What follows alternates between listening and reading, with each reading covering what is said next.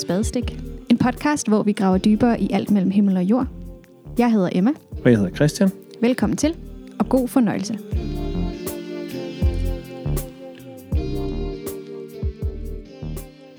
Jamen, velkommen til endnu en episode af Spadestik, hvor at vi i dag er på besøg hos Amanda Lagoni i, øh, i hendes hus. Og øhm, tak fordi vi må være her, og fordi du vil være med. Selv tak.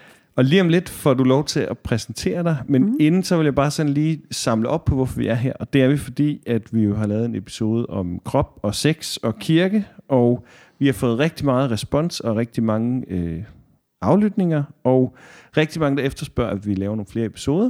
Så det prøver vi at gøre, og vi prøver sådan at angribe det på lidt forskellig vis. Og i dag laver vi ikke den der episode, hvor vi dykker ned i, hvad Bibelen siger. Og det er altså ikke, fordi vi ikke gider tale om det, men øhm, Amanda er ikke øh, teolog, øh, sådan i hvert fald ikke er uddannet. Vi er alle sammen lidt teologer. øhm, men hvad er du så i stedet for? Jamen, jeg er uddannet parterapeut og seksolog, blandt andet. Yes. Mm-hmm. Og derfor tænkte vi, at du var meget kvalificeret til at øh, tale lidt os om sex. Mm-hmm. Kan du starte med sådan lige at præsentere dig selv, og hvad du laver og sådan? Ja, det kan jeg godt.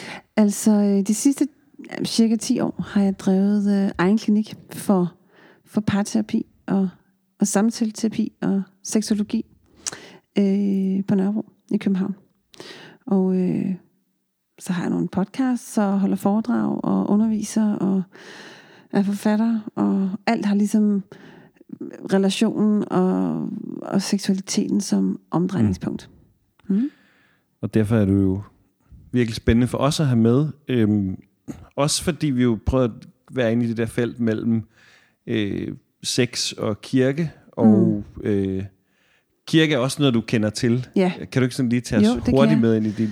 Jamen, jeg er historie. opvokset øh, i Indre Mission. Øh, Indre Missions familie. Og, øh, og øh, har selv både kommet i Indre Mission, og har været en del af oase-fællesskaber forskellige steder, Folkekirken, mm. og er personligt troende.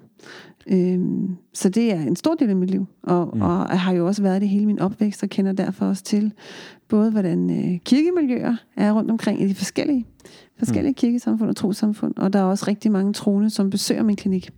Både fra, fra øh, kristne kirker, men også fra øh, øh, muslimer, og jøder, katolikker, mormoner og så videre. Folk, som på en eller anden måde har brug for en terapeut, som, som forstår, hvordan at tro øh, og det at have noget dogmatisk, kan man sige, mm. eller en eller anden religiøs overbevisning, eller en særlig moral og etik, påvirker den måde, vi både indgår i, i relationer og, og i seksuelle relationer på. Mm. Mm. Der er næsten en hel episode der i sig selv. Øhm, men hvordan, når du sådan øh, tager dine øh, øh, parterapeutiske og øh, seksologiske briller på, og Mhm. kigger ind i kirken, som du sådan selv kender også øh, Mhm. på egen krop, hvordan ser du så sådan kirkens samtaler om, om, øh, om sex? Hvordan oplever du dem? Ja, altså det er jo et meget bredt spørgsmål, for Ja. ja. kirken, hvad, altså det, er der er jo mange kirker, Ja, Øh, så når du siger kirken, så må jeg jo tage Mm. udgangspunkt i, i, i de miljøer, som jeg har færdes i, ikke? Eller, øh, Gør bare det. Ja, eller i hvert fald i religiøse sammenhæng, kan vi sige mm. det sådan? Eller? det kan vi sagtens. Ja. Øhm, jamen, jeg oplever, at der, der er jo sket noget Mm. over de sidste 10 år, som jeg oplever det. Da jeg selv var ung i, i kirkesammenhængen, der, der synes jeg egentlig, at øh, sex og seksualitet var en samtale, men det var mere sådan en, det er noget, vi forbereder os på til på et tidspunkt. Altså jeg er kommet i kirkemiljøer, hvor at, at sex er noget, der hører til ægteskabet. Og, øh, og det ligesom har været det, som var den uskrevne eller skrevne regel. Mm. At det var det, vi ligesom stræbte efter. Ikke? Og så, så samtalerne om sex eller seksualitet eller øh, handlede tit om øh, hvad skal man sige, noget man ventede på. og i det øjeblik, altså handlede mere om, hvordan kan, vi, hvordan kan vi på en eller anden måde være med en seksualitet, som vi skal tøjle. Øh, men det blev ikke særlig konkret. Det blev tit meget sådan øh, teologisk eller filosofisk, som jeg oplevede det. Mm. Det er der sådan set ikke noget galt i. Men, der, jamen, jeg oplevede en kirke, øh, sådan hvis vi snakker generelle termer, som, som hvor der ikke var særlig meget øh, how-to snak. Det var ikke så konkret, og det var ikke så, det var ikke så fysisk. Altså, der var, der var ikke nogen, der sagde, så når du bliver liderlig, hvad gør du så? når nu du gerne vil vente med sex, for eksempel. Eller Ja. ja. der var heller ikke nogen, der sagde, når nu, du, når nu I er blevet gift, og nu må I have sex, øh, og det så bare gør pisse ondt. Hvad gør man så?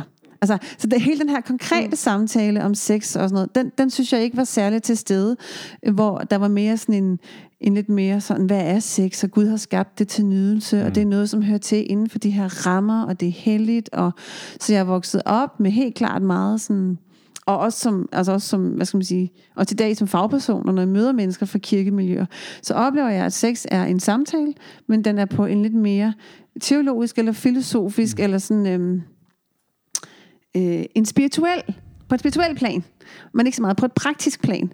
Hvorimod i hverdagen, der er sex jo en praktisk ting, ikke? Ja. Så, og der synes jeg, der er sket lidt. Der er flere og flere kirker. Jeg får også flere og flere opkald. Jeg bliver spurgt mere og mere om at, at komme ud og tale om, hvordan og det ledes. Altså mere på sådan helt praktisk omkring sex og lyst og nydelse, og hvordan, hvordan har vi den gode samtale om sex for eksempel. Men det synes jeg, det synes jeg er noget nyt, og jeg, og jeg synes stadigvæk, der er, vi har langt igen. Fordi det er jo en ret essentiel del af mennesket. Det må man sige. Jeg tænker, når netop mennesker, som så kommer med en religiøs baggrund, og har været vant til de der meget filosofiske, teologiske snakke, Ja. hvordan griber man det så an, når man netop skal gå så praktisk til værks, hvis man netop har oplevet praktiske problemer, når man så er blevet gift og har tænkt, hvad gør vi så? Altså, hvad man griber den, hvordan jeg griber den, eller hvordan jeg hjælper dem med at gribe ja, den. eller er der, nogle, er der nogle særlige ting, der går igen sådan, fra mennesker, hvor de oplever, at det kan være udfordrende at tale om, eller ja.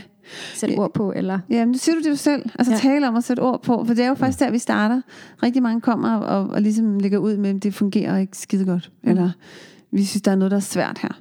Øh, og der starter vi jo med at overhovedet få et sprog for, hvad er det, vi taler om. Altså, er det, er det lysten, der ikke fungerer? Er det fysikken, der ikke fungerer? Er det, er det, altså, er det sådan helt fysiologisk, at det gør ondt? Eller øh, at, I, at det er ikke, som jeg havde regnet med? Eller det er ikke særlig nydelsesfuldt? Orgasmerne udebliver? Det var ikke lige...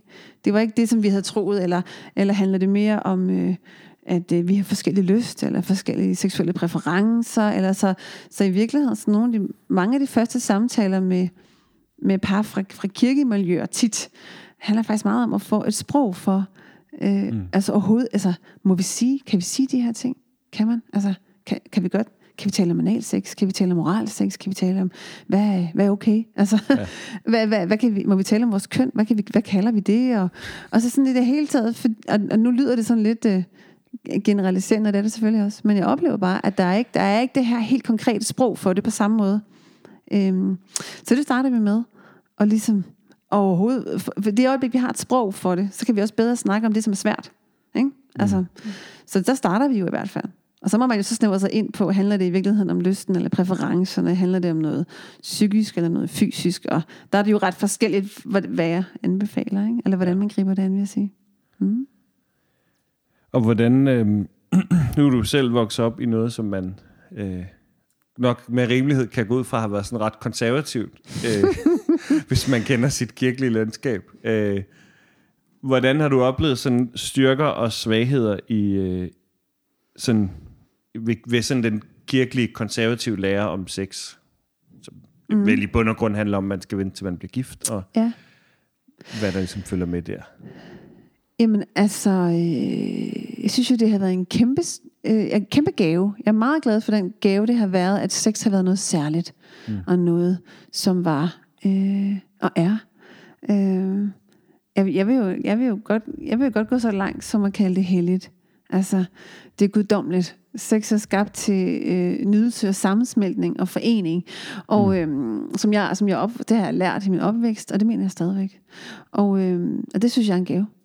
Og øhm, så det synes jeg har en kæmpe styrke. At det er noget, som vi skal passe på. Vi skal passe på vores krop, men vi ikke kun passe på den, også være taknemmelig for den, og give den høj status, altså agtelse mm. af, vores, af vores krop, af hele vores seksuelle, seksualitet i virkeligheden. Øhm, en svaghed, synes jeg helt klart har været, øh, igen det her, hvordan gør jeg så det? øh, hvordan er jeg den her krop? Hvordan, hvordan navigerer jeg i en seksualitet, som jeg oplevede egentlig, at der er en ma- altså i det miljø, jeg voksede op i, som var lidt mere konservativt, at der var der øh, helt klart restriktioner og forventninger til, at man, at man ventede med sex. Øhm, men svagheden har jo så været, at fordi der ikke har været så meget samtale om, hvordan man gjorde det, øh, så er det jo svært. Det vil sige, at der er meget skam forbundet med det også. Hmm. Og jeg mener ikke, at kirken har monopol på skam, fordi alle mennesker skammer sig. Og det, hmm. det, og det kan jeg jo sige i mit arbejde som seksolog, parterapeut nu, at jeg møder skam i alle segmenter, i alle, altså, øh, det, det, det er ikke kun kirkemennesker, der skammer sig over sex og lyst, og, og kan føle sig forkerte eller ved siden af i den sammenhæng. Øhm, men der var meget skam, og er meget skam når det kommer til... Fordi vi føler jo lyst hele tiden, og en liderlighed, eller et begær, eller der er en krop, som vil en vej, og måske et, en moral, eller et sind, eller en kognitiv forståelse, der vil en anden vej. Og det i sig selv føles forkert. Altså det er modsatrettet. Og det, det giver meget forkerthedsfølelse. Og hvis ikke vi rummer det som kirke, det synes jeg ikke, det er blevet rummet. Mm. Det er en af svaghederne. Det er, at vi er ikke særlig gode til at rumme, når det så er svært. Det synes jeg simpelthen ikke. Ikke, ikke når det kommer til sex i hvert fald. Øh, så kan man føle sig rigtig forkert. Og det er skam. Og så kan sex blive forbundet med noget, som i virkeligheden er, er svært, eller forkert, eller øh, tabuiseret.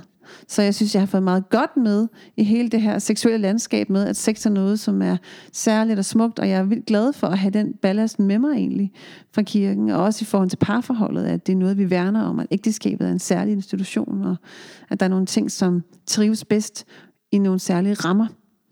Øh, det er jeg fuldstændig enig i. Jeg tror, det er rigtig vigtigt med de her rammer og dogmer for ting, som vi mm. har. Øh, der mangler bare lige noget, noget mere.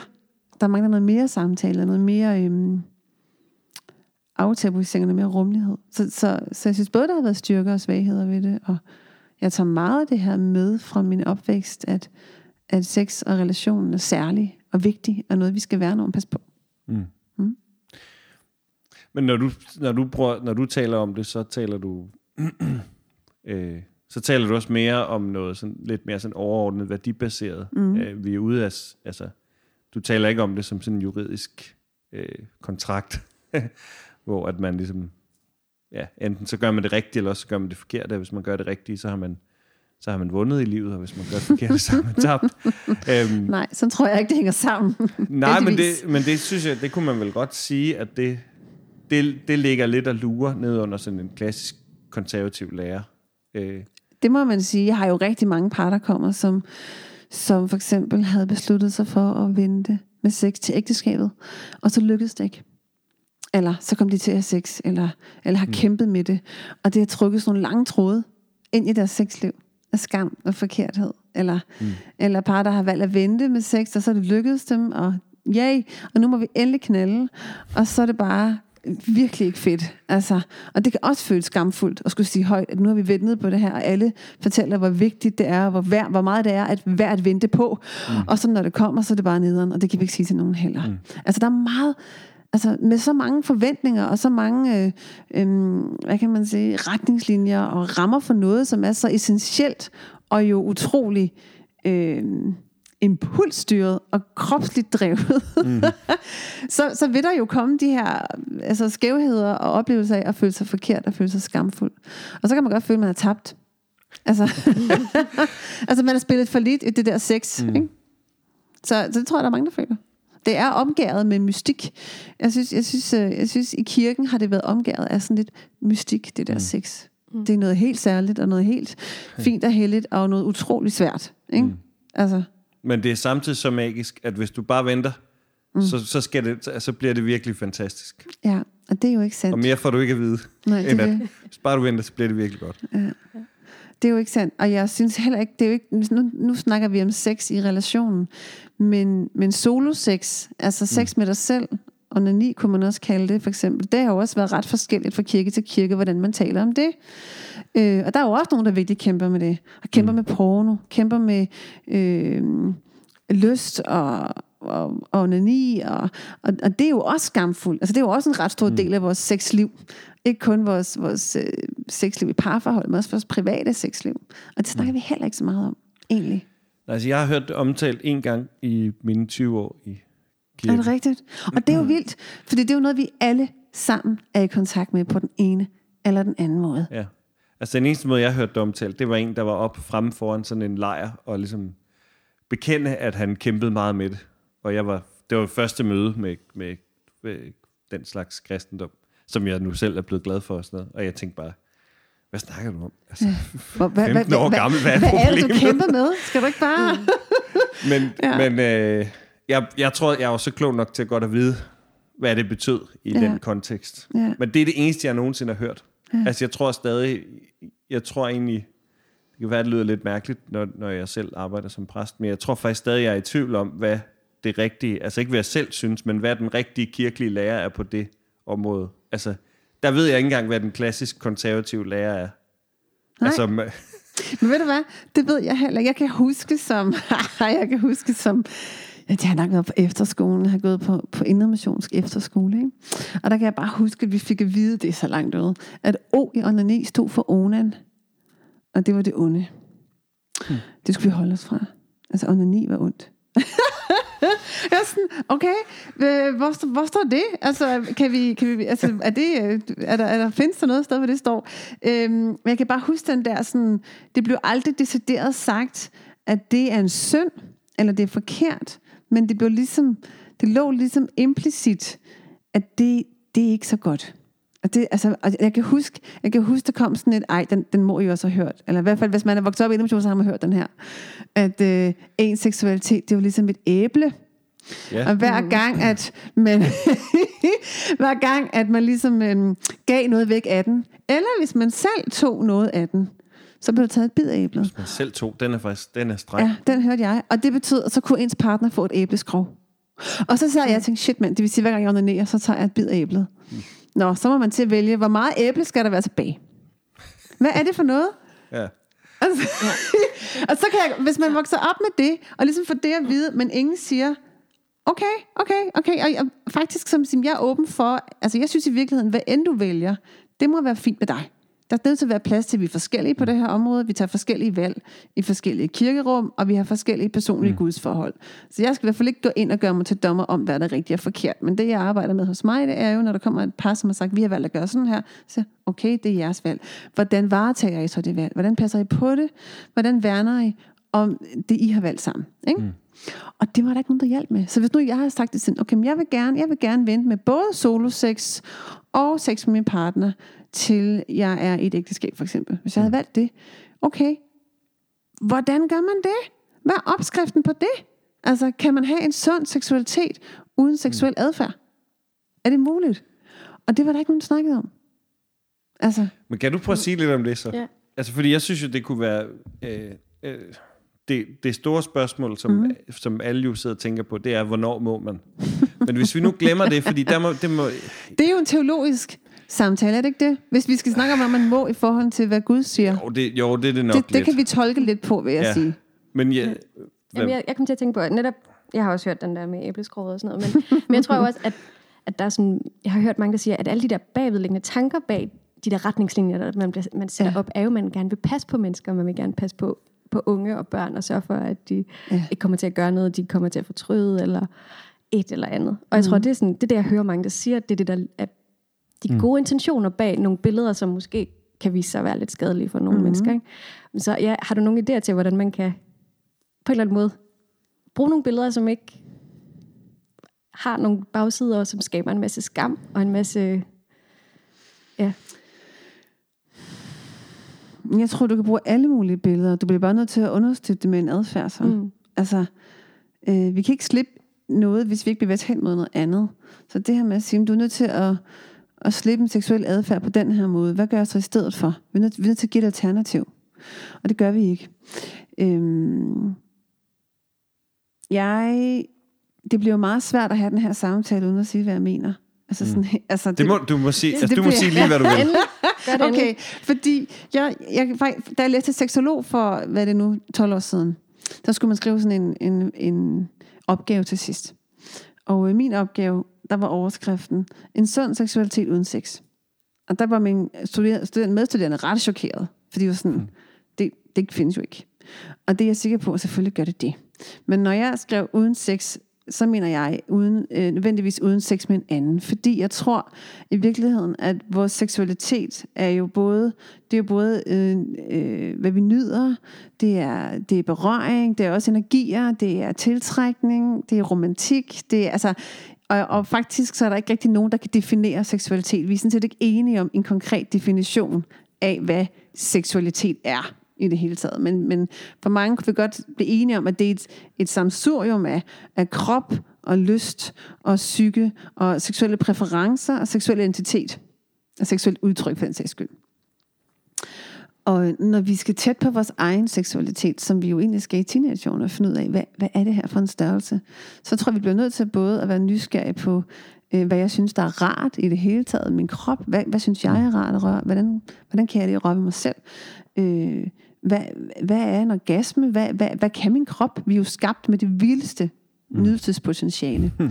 Og det opdager mange af os tilfældigt øh, i forskellige, på forskellige tidspunkter i løbet af teenageårene. Nogle, nogle allerede som børn. Ikke? Øh, og en barneseksualitet, eller, og det er man jo også, når man er 10 eller 12, der er man også et barn. Det er jo ikke en voksen seksualitet. Børn, de nyder bare. Og øh, hvis vi gerne vil, vil have, have så lidt skam som muligt, så skal vi i hvert fald ikke gøre nydelse forkert. Det som må være helt det mm. første. Nydelse og lyst er nødt til at være noget, som er som er rart. Det er noget, og nu taler vi om Gud. Det er, skabt, det er noget, Gud har skabt. Mm. Altså, vi har fået en krop, der kan nyde. Og det i det hele taget at gøre nydelse forkert, der, der tror jeg noget af, det, noget, noget af skammen starter. Ikke? Så, så det vi kan gøre for at hjælpe, det er for det første at tale om, at nydelse, det er dejligt. Det er noget, Gud har skabt, mm. og det skal, vi, det skal vi da dyrke. I hvert fald sådan en grad, at vi kender vores egen lyst og nydelse, og at vi ikke er slave af den, men at vi kan bevæge os frit i den. Øhm, og det må være en, et eget projekt i min verden. Altså, og, her, der, og derfor er jeg også nødt til at sige, at jeg synes, at onani er en dejlig ting. Det er en god mm. ting. Alt kan selvfølgelig tage overhånd. Alt kan blive et problem. Men som udgangspunkt, en almindelig sådan øh, gennemsnitlig sund seksualitet, der er onani en god ting. Altså det er, mm. ikke, det er ikke noget dårligt, og det er at kende sig selv og, og, øh, og en opvækst, hvor at vi mærker lyst og liderlighed og begær, men uden vi måske har lyst til at handle på den over for en anden, der kan onani jo være en hjælp mm. til at lette trykket, simpelthen. Og vi kan også sagtens onanere uden at se porno, hvis vi gerne vil lade være med det. Altså, øhm, så det er det hele taget at kende sig en krop, det synes jeg er en rigtig, rigtig god idé. Og det at være i kontakt med, hvad jeg nyder, hvad mine præferencer er, at være nysgerrig, at snakke om sit køn og om sin krop, og ikke være så bange for også at tale med andre omkring det. Det synes jeg er en meget sund og naturlig progression, og jo ældre vi bliver, jo mere bevidste bliver vi om seksualitet, som også er rettet mod et andet menneske, og ikke kun mod os selv. Og så kan vi begynde at snakke om, hvordan er det, hvad tiltrækket af andre, hvad vil det sige, hvorfor, og hvad er præferencer, og man kan også øh, man kan læse om det, man kan uddanne sig, man kan være sådan, hvad vil det sige at have sex med et andet menneske? Okay, det gør oftest ondt første gang, hvorfor gør det det? Vi kan, vi kan få alt mm. mulig viden, inden vi har sex. Og det synes jeg egentlig vil være sundt for de fleste. At i stedet for, at vi siger, at det finder du ud af, når du bliver gift, så i virkeligheden handler ordentlig seksualundervisning, også i kirken. Mm. Sige, hvad er det for en størrelse? Mere sex i kirkerummet. Altså, ikke, ikke konkret fysisk sex, men mere snak om sex. Og mm. om, at det er noget helt naturligt. Og det er det her, du vælger fra lige nu. Det vælger du til på et senere tidspunkt. Men hvis du gerne vil præppe din krop til en god seksuel oplevelse af dig selv, så er det vigtigt at kende dig selv. Og det kan også, det kan også tage noget af trykket for den her sådan, uh, jeg må ikke, det her undertryk, der kan, der kan opstå. Mm. Og, det, og det er det, jeg tit oplever som usundt. Det er tit det, som er sket, det der kommer sådan undertryk, enten i en relation, eller hos individet, fordi der er noget, vi ikke må. Vi ved ikke helt, hvorfor vi ikke må, men vi må ikke. Så nu skal jeg holde det her nede, og det, og det kæmper jeg for med næb på klø. Og vi ved godt alle sammen, at når vi har holdt nok badebolde under vandet, så begynder det at poppe op i tid og utid. Og sådan er det også med vores seksualitet. Så jo mere vi er i kontakt med den, jo mere vi, vi ved, hvorfor vi venter med nogle ting, og tillader os selv nogle andre, øh, jo mm. lettere bliver det. Ligesom at sige, det her venter jeg med, men det her må jeg gerne. Og der tror jeg, mange af os, nu, nu visner jeg selvfølgelig, men er vokset op med, at det her med onani, det var heller ikke noget, vi sådan rigtig måtte. Så det talte vi heller ikke om. Det var også en badebold. Det, det er mange badebolde. Hvis man ikke rigtig må noget, og man ikke rigtig mm. må tale om noget, så kommer der et undertryk. Og det, det er det sådan cola, man ryster. Det, det, mm. det bliver messy, altså. Ja, du, nu sådan generelt også lige nu, så snakker du meget om for eksempel sådan et begreb som lyst. Mm. Og jeg, min oplevelse er, at altså, den måde, jeg har hørt det omtalt, der står ligesom øh, det gode liv, som Gud har tænkt for os på den ene side, og så min egen drifter og lyster, og hvad jeg selv godt kan lide, det står, på, det står ligesom sådan i modsætning til hinanden. Altså, og jeg, jeg, jeg tænker bare, det er jo sådan det er jo bare kimen til et, et virkelig dårligt sexliv, hvis ja. man ikke må være opmærksom på, hvad man godt kan lide. Jeg synes i hvert fald, det er ærgerligt, at vi adskiller øh, det åndelige og det kødelige. Mm. Altså, Fordi vi har, altså... Det er heller ikke så kristen, der gør. Altså, så kristendom handler om, at det åndelige og det kødelige, det hænger dybt sammen. Ja, men også, vi snakker om det her med, uh, det er kødet, der ligesom trækker os væk fra Gud. Ikke? Det er vores lyster, som hiver os væk fra Gud. Det kan være en afgud. Og sådan noget. Men i virkeligheden, så er, er, er vores krop jo skabt af Gud i Guds billede. Og, og lyst og nydelse er i virkeligheden... Øhm, altså, jeg mener, vi kan have guddommelig sex. Vi kan jo opnå glimt af paradis i orgasmen. Altså, i sammensmeltning mellem mand og kvinde. Egentlig. Mm. Og, og her må vi godt trække lidt på tantran, som jo øh, som snakker om sex som et guddommeligt møde. Som noget, hvor vi virkelig kan løfte os ud over os selv og møde hinanden på et plan, som, som er åndeligt, spirituelt og helt ud over kroppen faktisk. Øh, og der snakker, Gud, der snakker man jo om det her med at faktisk besøge det guddommelige perspektiv gennem seksualiteten. Det synes jeg ikke er helt forkert. Hmm. Altså, jeg tror, jeg tror godt, vi kunne låne lidt der ind i kristendommen sige, jamen, Gud har jo skabt den her krop, så hvorfor skal vi så fjerne den fra det spirituelle? Hvorfor ikke bruge vores krop i de spirituelle møder? Det gør vi jo på alle mulige andre områder. Mm. Øhm, så, så det her med at sige, at lyst, det er ligesom, det, det, det er noget andet, eller det tages væk fra. Tværtimod, altså, øh, jeg, jeg, jeg synes, det er i hvert fald et meget snævert syn. Det er et meget dualistisk syn, mm. som, som vi må godt må udfordre lidt.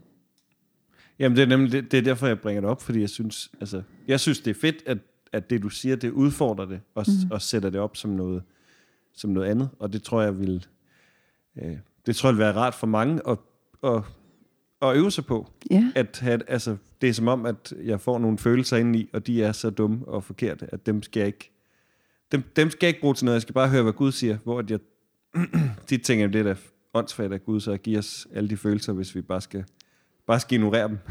Ja. Du får lyst til det, og du kan godt lide det, men det skal du ikke tænke på, fordi du skal bare gøre noget helt andet. Um, Vi er også, hvad kan man sige, jeg tror jo, jeg tror jo, Gud ønsker, at vi skal have et liv, som er rart for os at leve.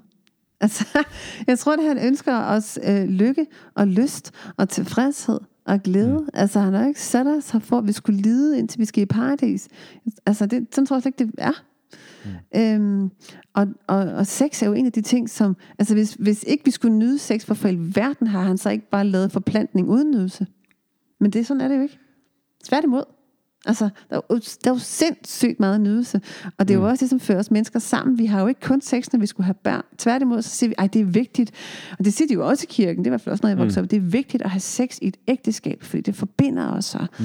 og vi mødes. Det er, det er et møde, der er vigtigt. Så samtidig med, at vi på den ene side siger, at lyst og kød, det er noget, vi skal passe på med, så på den anden side siger vi, hvor vigtigt det er.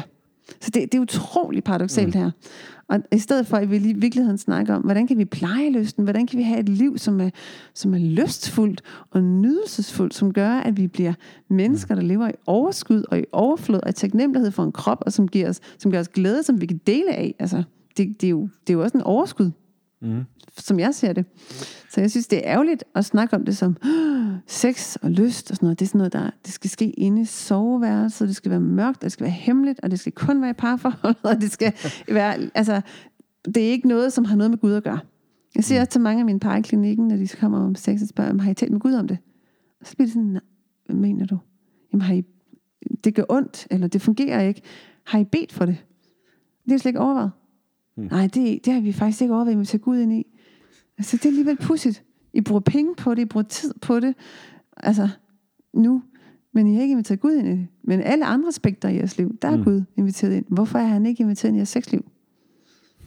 og det er fordi, vi har skabt den her med, jamen sex det er noget kødeligt, det er noget egoistisk, det er noget for mig. Det er ikke mm. noget, som tjener noget højere, og det har ikke noget med Gud at gøre. Mm. Og der, øh, det synes jeg er ærgerligt. Og der tror jeg rigtig meget skam ligger, som vi egentlig øh, ikke behøver at have. Giver, giver det mening? Super god ja. mening.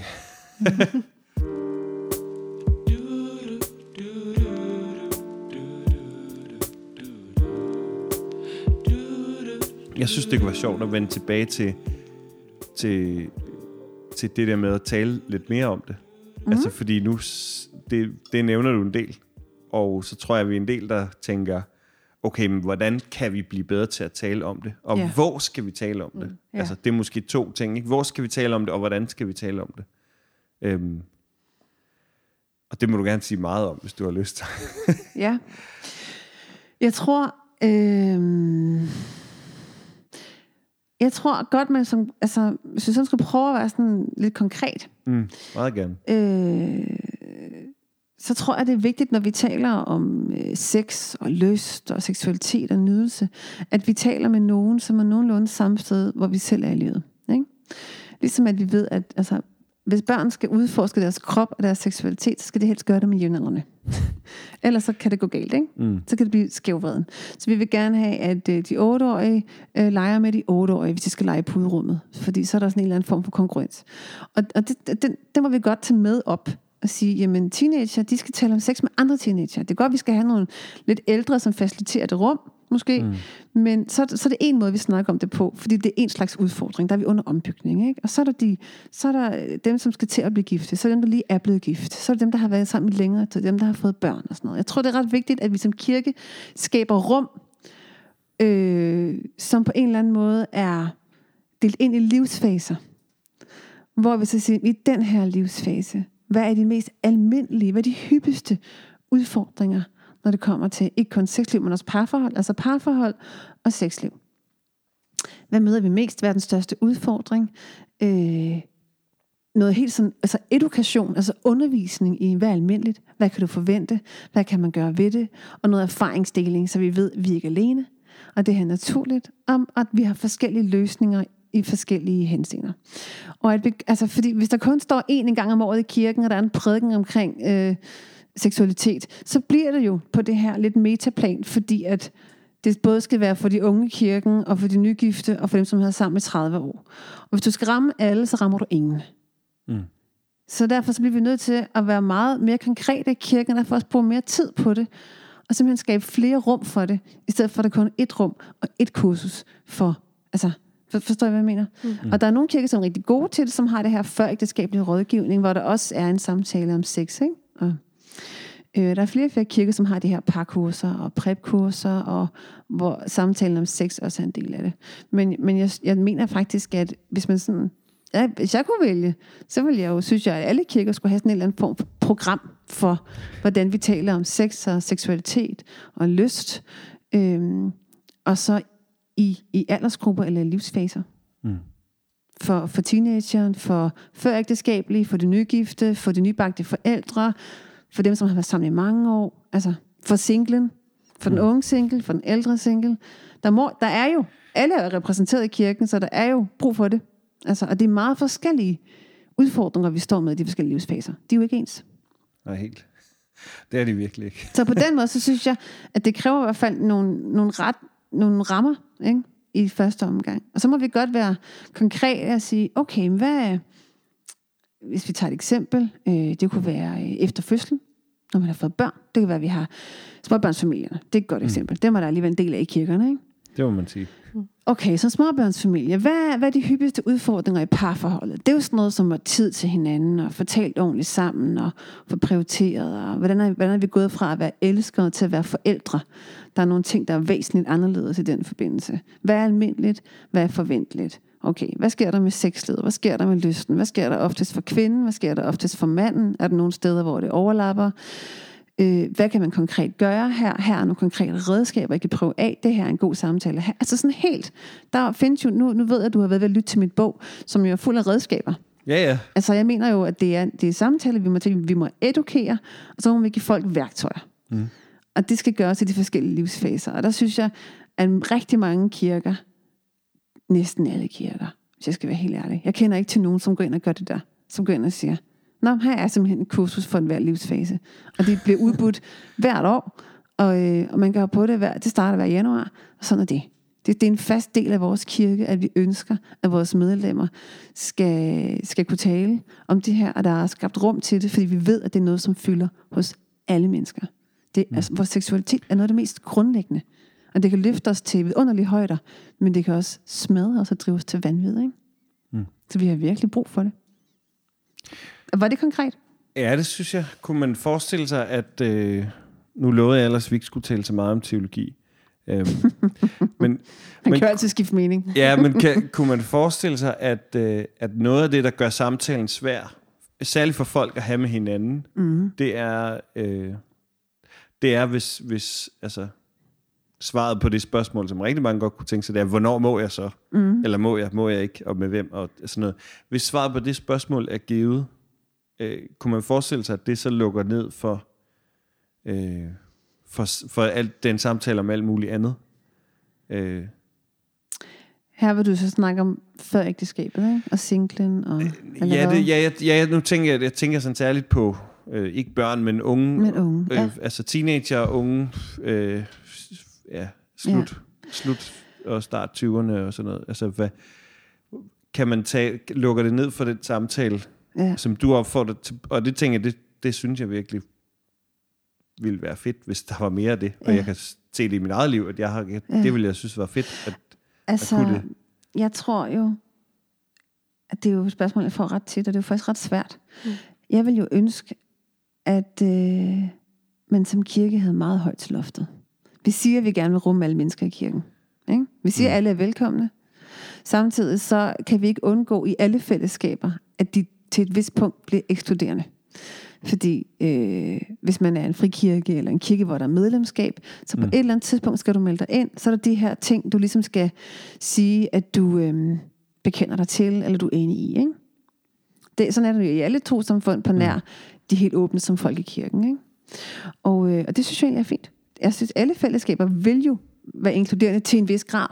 Så er der Mm. mm. ligesom en eller anden form for mur, kan man sige. Jo, jo, men, at- men derfor kan man jo godt som kirke sige, vi skal have en, en, en snak om sex og seksualitet. Og for de 15-18 år, lad os sige det. Eller 17-19 år, eller hvad det nu kan være. Øhm, som kirke, der har vi en retningslinje, som hedder, at vi at grundlæggende mener, at det er vigtigt at vente med sex, til vi er i en primær relation. Og i vores øjne, der er det ægteskabet. Og det er sådan og sådan og sådan. Og så fremlægger man ligesom, det er vores øh, teologi, det er vores moral, det er vores værdi. Når det er sagt, så synes mm. vi også, det er vigtigt at tale om, hvad det er, der rører sig hos jer.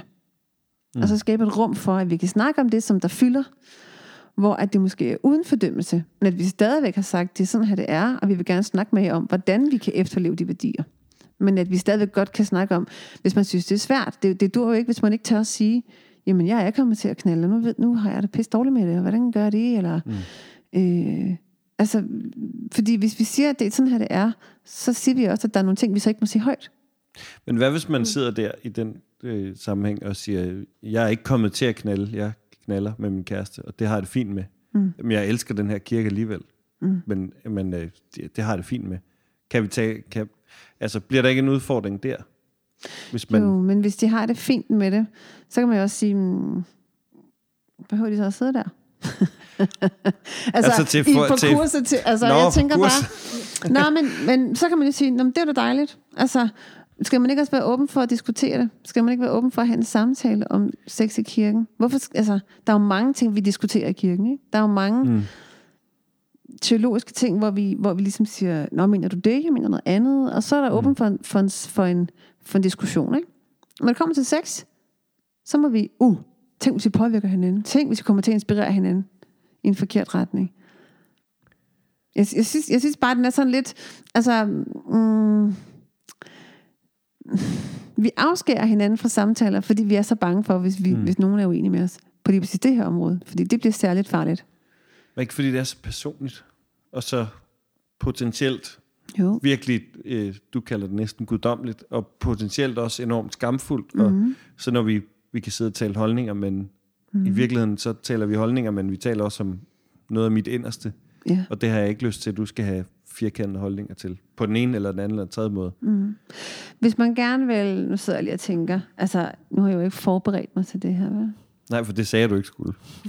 Måske vil jeg faktisk godt lige spole tilbage på det, jeg lige sagde. Så vil jeg gerne sige noget andet. Det, kan- det kan man godt. Man kan Ja. godt lave sådan en slettelak. Mm. Mm. Ja. I virkeligheden, så kunne man godt, okay, lad os sige, at vi laver sådan et kursus for de unge, eller øh, uanset hvem, Mm. hvor gammel vi egentlig er. Øh, så er der noget grundlæggende undervisning. Der er grundlæggende både undervisning i, hvad kirken mener, teologisk måske, men jeg synes måske, at det skulle måske bare lige være indledende.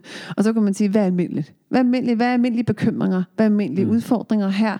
Hvad gør det er almindeligt og synes, det er svært? Det er almindeligt sådan, sådan, sådan, sådan, sådan. Altså alt det her underviser, edukerer, og så ligesom give, her har du til egen refleksion. Her har du til, det her det du hjem og tænke over. Det, det kan du tale med dine venner om, eller det er mikromarker, eller cellemarker, eller hvad man nu har mm. for nogle grupper i kirken. Så det ikke bliver sådan en plenumsdebat eller snak, mm. men det bliver noget, man tager med der hvor man alligevel deler sit mm. private og sit inderste. Så man som kirke faciliterer undervisning og rum og oplæg, men måske ikke tager deling i plenum. Så kan man jo, så kan man jo ligesom sige, men så er det op til den enkelte, eller til individet at tage stilling til, hvad vil jeg gøre med den her information. Altså, det kunne man jo også gøre. Så, det, mm. så er der mere fokus på edukationen i det, kan man sige. Og det er at facilitere et rum, hvor man åbner op for samtalerne, men så sender folk ud i de små grupper, de alligevel deler i. Mm. At man tager den der. Det kunne man jo godt gøre. Mm. Det vil være en måde at hjælpe folk med at komme i gang med en samtale om det. Og også den konkrete samtale. Altså, hvad er din erfaring med, med, med krop og med nydelse og med sex? Og, og overvej inden, hvad du egentlig gerne vil dele, for eksempel. Overvej, hvad det vil sige at overdele i den her kontekst. Og, for det er jo privat, som du siger. Ikke? Ja. Så der er mange ting, vi skal tage hensyn til. Ja, det er ikke så nemt. Nej, men materialet vil være mm. mm. sådan simpelt at udvikle i virkeligheden, vil jeg mene. Ja. Kan du lave noget, tror I princippet ja, ikke? ja. Altså, jeg har jo før været ude til kirker og undervist og holdt prædikner, og så har skrevet nogle... Øhm, altså for eksempel holdt en prædiken omkring den gode samtale om sex, ikke? Mm. Hvor jeg ligesom har snakket om, hvorfor er det vigtigt at tale om sex? Hvad vil det sige? Og hvad er lyst? Og alt sådan noget. Og så har jeg givet dem øh, forskellige øh, spørgsmål, eller altså op, oplæg til dialog, som, som øh, man så i kirken har fået med ud i deres, øh, det man i Indermission kalder bibelstudiegruppe, mm. og i, i Oase kalder øh, cellegrupper eller basisgrupper og sådan noget. Ikke? Og så har man så taget det derud, øh, oplægget til det. Ikke? Og det er i hvert fald, feedbacken har været, at folk har haft nogle virkelig åbnende og sårbare samtaler, hvor at, at nogen har også fundet ud af, at der er noget, der er så svært her, det skal jeg have hjælp til, eller de har kunne hjælpe hinanden i gruppen, eller, eller har fået taget skridtet til at så komme i det parterapi, eller komme til den seksolog, eller hvad det nu kan være. Ikke? Mm. Mm. Jeg kom til at tænke på, at sådan, mange tænker jo omkring Bibelen, der, der er rigtig meget sådan, om oh, pas på utugt, pas på alle de der, sådan, for det bliver ligesom sådan, ja utugt i sig selv er også et ord, hvor man kan diskutere rigtig meget, hvad det betyder. Mm. Men det bliver også sådan en, et symbol på, åh, oh, der er noget farligt i sex, det skal vi passe virkelig meget på, og derfor skal man sætte en masse rammer for alle mulige mennesker, og når man har fuldt de rammer, så er man uden for far. Mm. Men, men jeg tænker på, der står jo netop alle de der advarsler i Bibelen. Og dem tænker jeg, hvis du har siddet med en masse mennesker, som kommer fra kirkebaggrund, mm. så er de jo nok stødt på dem. Mm. Og hvordan på en eller anden måde får man så det ind i en sund samtale? om det. Ja. Omkring sex, hvor man ikke bare får sagt, men det er også, det er måske fuldstændig lige meget, men altså hvad der står der i Bibelen om ja. advarsler, men ja, ja. giver det, men, giver ja, det, det giver fint mening, ja. tror jeg. Nu tænker jeg svare på det, du spørger om. Ja, men det er altså, sikkert godt, jeg har jo speciale i utroskab. Mm. Og jeg vil lige sige, der er altså utroskab i kirken. Der er masser af utroskab alle steder. Det er, det er sjovt. Folk behandler det som om, uh, det er noget helt særligt. Men jeg vil våge påstå, at det er almindeligt. Fordi 70 procent af os tager det på en eller anden måde inde på livet. Ikke? Så det er også i kirken. Og derfor synes jeg, at de, alle de her advarsler, dem skal vi jo tage dødsens alvorligt. De ødelægger jo liv. Altså utroskab, eller, og det handler ikke kun om seksuel utroskab, men det er ikke at være tro mod de, nu kommer katten. Yeah. Det her med ikke at være tro mod de rammer, som vi har lovet hinanden at leve under, det er svigt. Det er, det er, jo, det er jo ødelæggende for mm. den menneske i sig selv. Og, øh, og derfor så skal vi jo øh, være ekstra grundige med at skabe nogle rammer omkring vores relation og vores kærlighed og vores kroppe. Altså, og de valg, vi har taget om at leve monogamt.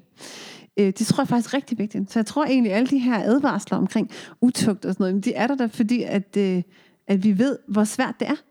Altså, og, og det, det, det har dem, der har de mennesker, som Gud har mm. udpeget til at skrive Bibelen. Det har de også vidst. Det her det er en svær størrelse. Mm. Altså, øh, og Gud ved, det her det kommer menneskerne til at slås med. Jeg har givet dem nydelse, mm. men det betyder, at jeg også har givet dem øh, øh, fristelse. Det er sådan, det er. Og øh, så noget af det, vi arbejder meget med, når det kommer med sex, men også med parforhold i det hele taget, det er det her med at skabe kærlighedskontrakten. Altså, hvad er det for, for, øh, for et parforhold, I ønsker jer? Hvad er det for et sexliv, i har lyst til at have, eller skabe, eller udvikle, og hvilke rammer og regler i den forbindelse øh, kræver det. Og det skal, vi, det skal vi tale meget om. Altså i stedet for bare at tro, at når nu har vi valgt hinanden, så går vi ud fra, at så er vi monogame, og så det, det kan man selvfølgelig, om elsker hinanden. Det er rigtig svært et helt liv ikke at blive tiltrukket af andre, eller forelsket i andre, eller, altså, vi er jo ikke, altså, vi holder ikke op med at være seksuelle, væsener, fordi vi, vi indgår i, i et parforhold eller en fast relation. Og derfor bliver det så meget vigtigere, når jeg har taget et valg om at elske min mand, jamen, så skal jeg da også være rigtig bevidst om, at, øh, at der er et liv omkring mig. Hvordan forholder jeg mig til det? Hvordan forholder vi os til det? Hvad, hvad gør vi? Hvad gør vi for at, at både opbygge og forebygge og udvikle? Så, så jeg tror egentlig, at de her advarsler, de er til for at, at passe på os, og dem, dem skal vi ikke ignorere. Tværtimod, dem skal vi tage alvorligt. Så, så øhm, jeg synes mere, at vi skal tale om det som, at det er almindeligt. Det er almindeligt at, og, øh, og synes, at det er svært. Det er meget, meget almindeligt, at sex og lyst og nydelse og begær og liderlighed, at det er noget, som er svært. Og det er almindeligt, at et parforhold er svært at få til at fungere. Det synes Simba også. For det kan I jo ikke se, men altså, der er en, en dejlig, stor dejlig kat, der løber rundt og fortæller lidt også. ja. var, var det svar på dit uh, Ja, i høj grad. spørgsmål? I høj grad.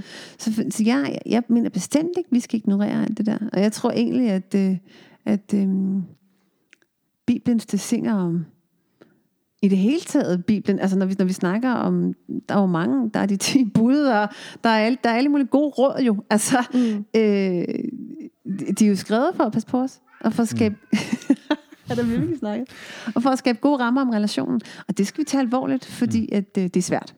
Det er virkelig svært at have et, øh, et frugtbart sexliv og parforhold. Og det skal, vi, det skal vi tale om, og det skal vi i allerhøjeste grad også tale om i kirken. Altså.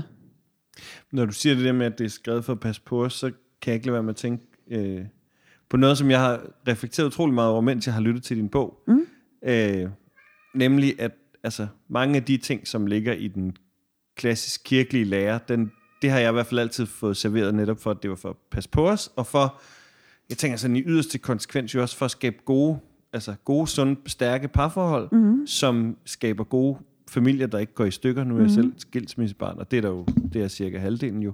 Mm. Øh, og det er sikkert et tal, der bliver højere. Ja. Øhm, og jeg tænkte, mens jeg lyttede til din bog, så tænkte jeg, men altså, det her, det er meget, meget bedre, eller meget, hvad hedder det? Det her, det skaber meget mere god parforhold hjemme hos mig, end alverdens teologiske, filosofiske diskussioner om, hvornår man skal gøre det ene og det andet og det tredje. Øh, simpelthen altså, konkrete værktøjer til, jamen, hvordan får jeg det her til at blive godt? Hvordan forholder Ja. jeg mig til det, som du, øh, som du, som I lige har været inde på, det der med Ja. øh, øh, øh, fristelser og, Ja. og potentielt utroskab og alt Ja. sådan noget. Altså, der er så mange praktiske ting, man kan tale om, som Ja. kan passe på os, og som kan passe på, altså, det, det, det må du vel også opleve hos dig, at der mm. kommer mange smadrede parforhold ind, Mm. og jeg tænker, du vil holde op med at lave det, du laver, hvis ikke de øh, som regel kom styrket igennem. Absolut. Ellers Altså, så- altså, hvis så- det er det er være for Ja. trist at arbejde. Men jeg tror også, og det er jo der, hvor Bibelen godt, Bibelen godt kunne bruge sådan et, et tillægsskrift. Mm. altså, der er jo meget formaning. Ikke? Mm. Der er meget, øh, det skal vi ikke. Og vi, ta- vi taler også meget om, hvad vi ikke må. Mm. Eller hvad vi ikke skal, ikke skal dyrke. Men så bliver vi også nødt til at kigge på, hvad må vi så? Og hvad skal vi dyrke? Og hvad vil være godt? Og hvad vil du gerne? Og det skal vi have konkrete redskaber til. Mm. Hvordan, hvordan skaber jeg så et sexliv, som er, som er dejligt og udviklende? Hvordan, hvordan kan jeg tale med min partner om sex og lyst og nydelse? Hvordan, øh, hvordan bevæger jeg mig videre? Og, og der, der tror jeg, det er rigtig vigtigt, at vi får de her konkrete redskaber. Og der, og der kan jeg godt forstå, hvis man er kommet til at tænke, uh, der er så meget, hvad jeg ikke må. Mm. Ikke? Og øh, vi skal bare lige huske, at øh, der er masser, vi godt må. Mm. og hvordan ser det så ud? Altså, så, så jeg mener faktisk, som du også siger, det skal være praktisk og konkret og handlevenligt og know-how. Og, og det, Bibelen er jo heller ikke længere, end den er. Altså, den kan jo ikke få alt med. Øh, der, der mangler den så bare lige det. Ikke? Ja. Og den bliver nok ikke lige længere lige forløbig, tror jeg. Nej, jeg tænker også, at den er nok, det har ligesom haft sin kurs. Men, men, øh, og der synes jeg godt som kirke, at vi må sige, okay, men vi lever altså i en samtid, og det gjorde vi jo også dengang. Der er jo en grund til, at der står så meget i Bibelen om det. Det har jo altid været et problem. Altså, mm. Men dengang, der, på Bibelens tid, nu, nu er jeg jo ikke teolog, men der ved jeg trods alt, at man var ikke rigtig kærester.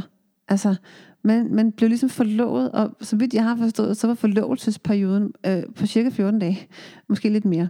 Er det rigtigt, du sidder og nikker derovre? Nej, nej, jeg ved, jeg ved Nej, men det var i hvert fald en meget, meget kort periode. Og i den periode var man ikke sammen. Det vil sige, man har ikke været kærester. Altså, man har været gift, eller man har været ugift. Det, der har ikke været det der mellemstykke, hvor i dag, der har vi jo en, en kæmpe, altså, der er alt muligt derimellem.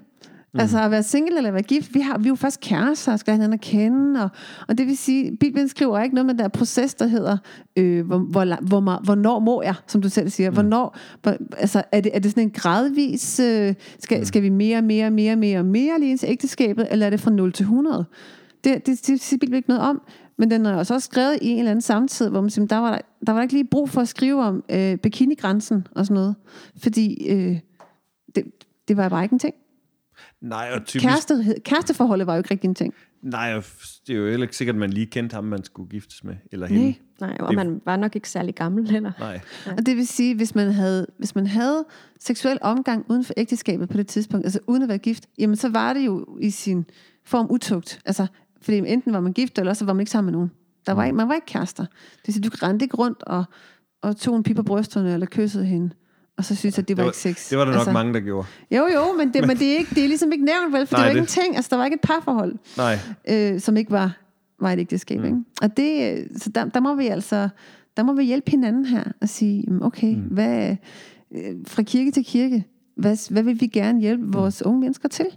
Hvordan kan vi styrke dem i at tage gode valg for deres mm. relation, og hjælpe dem med at skabe de her rammer øh, bedst muligt, og på en måde, hvor det, hvor det er praktisk muligt.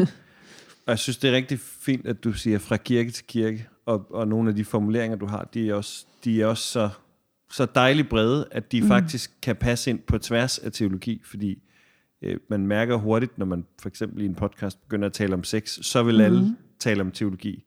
Og de vil så primært tale om det der med, hvornår må man så. Ja. Men så vil man tale om teologi, og så er det vigtigt at finde ud af, hvor vi står som kirker. Ja. Og historisk set, så, og det bliver vi nok ved med, så står vi sikkert forskellige steder. Ja. Men uanset hvor vi står, så altså, tænker jeg, mange af de ting, du siger, Ja. Amanda, det er jo ting, som man faktisk kan gøre, uanset hvor man står. Uanset hvor man står. Præcis. Man kan Mit- godt blive bedre til at tale om det, Det uanset jo hvor det. man står. Og jeg bliver tit spurgt, men hvad, hvad, hvad, hvad er så rigtigt og forkert i seksologens øjne? Og så vil jeg sige, men det er jo så der, hvor at teologen skal sove, eller præsten, hyrden i kirken, skal sige, men det, det vi står for her, det er ikke mit job. Mm. Ja, det, er mit, det er mit privatliv, hvad jeg har mm. besluttet. Øh, men jeg, jeg er rigtig god til at støtte folk i at få skabt de bedste rammer omkring den relation, mm. som er vigtig for dem. Og der mener jeg sagtens, vi kan have en sund seksualitet mm. og, et, og et sexliv øh, med dogmer eller med, med restriktioner for en periode, eller måske endda hele livet. Det, det kan vi sådan set godt, hvis vi forholder os til det. Hvis vi forholder os til vores øh, seksualitet, vi forholder os til nydelse, og vi forholder os til, det gør, at jeg ikke må det her, men hvad kan jeg så gøre? Mm. Og hvordan kan jeg, hvordan kan jeg øh, være i kontakt med min seksualitet og min lyst på en måde, som er sund og rigtig for mig? Og det spørgsmål bliver vi nødt til at stille hinanden, og hjælpe med at skabe øh, konkrete rammer og handlemuligheder indenfor, i stedet for kun at snakke om, hvad vi ikke må. Godt sted at, øh, at slutte, synes jeg. Øhm, altså jeg havde egentlig tænkt til sidst at spørge dig, om der var et eller andet særligt, du havde på hjerte omkring øh, kirke og sex. Et eller andet. et eller andet. Ja, omkring kirke og sex. Altså, du har haft meget på hjerte, så, så øh, Jamen, jeg har utrolig meget mere på hjerte, men altså noget særligt. Jamen, jeg tror, jeg tror egentlig bare, altså jeg uddanner mig, da jeg, da jeg startede med at læse til seksolog, der var det fordi, at det lå mig på hjerte, at seksologi og seksualitet og læren om sex og krop og nydelse øh, skulle fylde mere i kirken. Hmm. Jeg, jeg savnede det som ung, øh, og jeg har savnet det indtil i dag. Jeg savner det stadigvæk, og jeg kan høre, at det er en kæmpe mangelvare. Øh, så, så det, der, det, det, jeg har særligt omkring sex og kirke, er jo virkelig bare, at jeg virkelig, virkelig har lyst til at opfordre øh, præster, altså menighedsråd og bestyrelser i kirker, og til at tage det her alvorligt. Og sige, prøv her, hvis I, hvis I vil gerne vil, vil have en menighed i trivsel, så bliver I nødt til at kigge på deres lyst også, og på deres seksualitet. Og, og hjælpe med at facilitere og prioritere et rum, hvor det her er på dagsordenen. Så det er nok sådan lidt min pli til, til dem, der sidder derude. Og det, og det, er jo, det er jo præster og menighedsråd og ledere, som, som skal gå forrest og sige, at det her er noget, vi skal have på dagsordenen. Fordi jeg ved, at det betyder noget i min menighed. Så, så i virkeligheden, så er det måske bare det, at jeg har lyst til at lave sådan en Ja. lille, lille udråbstegn. Et kærligt udråbstegn. Et omsorgsfuldt udråbstegn. Jeg tror så fra, fra, fra os, så kan jeg sige, vi har nok brug for hjælp fra sådan nogen som dig. Ja. Fordi vi Og har der simpelthen... findes ikke så mange, og derfor Nej. kan jeg også sige, hvis du sidder derude og lytter til det her og tænker, det er bare noget, jeg brænder for. Altså, jeg, jeg møder heldigvis, der er flere og flere, der kontakter mig, som er begyndt at læse seksologi. Der findes flere og flere øh, med kristen bagland, som, mm. som uddanner sig inden for det her, og det er der virkelig brug for. Altså, der er virkelig brug for nogle profiler, som, øh, som uddanner sig i det her, og som kan hjælpe. For der er rigtig mange kirker, der er rigtig mange menigheder, mm. og der er rigtig mange mennesker. Øh, og vi, og vi, der er brug for støtte til det, øh, fordi det er vigtigt. Mm. Altså, ligesom der har været på alle mulige andre områder, men også på det her, så, øh, så kom afsted. Altså, og skriv gerne til mig, hvis du har brug for Ja. ja. at vide, hvor, hvordan, man, hvordan man uddanner sig, hvor man gør det. Mm. Det, øh, den opfordring er hermed givet videre. Jeg kan sige, at øh, Ja. Amanda svarer hurtigt og, øh, og, og, og er, er frisk på lidt af det hele. Ja. Mm. Jamen, jeg tror, at det var det. Tak for, at vi måtte komme ud og, og besøge dig. Ja, selv tak. Og tak for, at du var med, Emma. Jamen, tak fordi du var med, Ja, Christian. men altså, har vi det ikke herligt? Som altid, så øh, tager vi imod ris og ros og kommentarer og gode idéer. Og øh, ja, vi elsker at høre fra jer, der lytter med. Vi høres ved.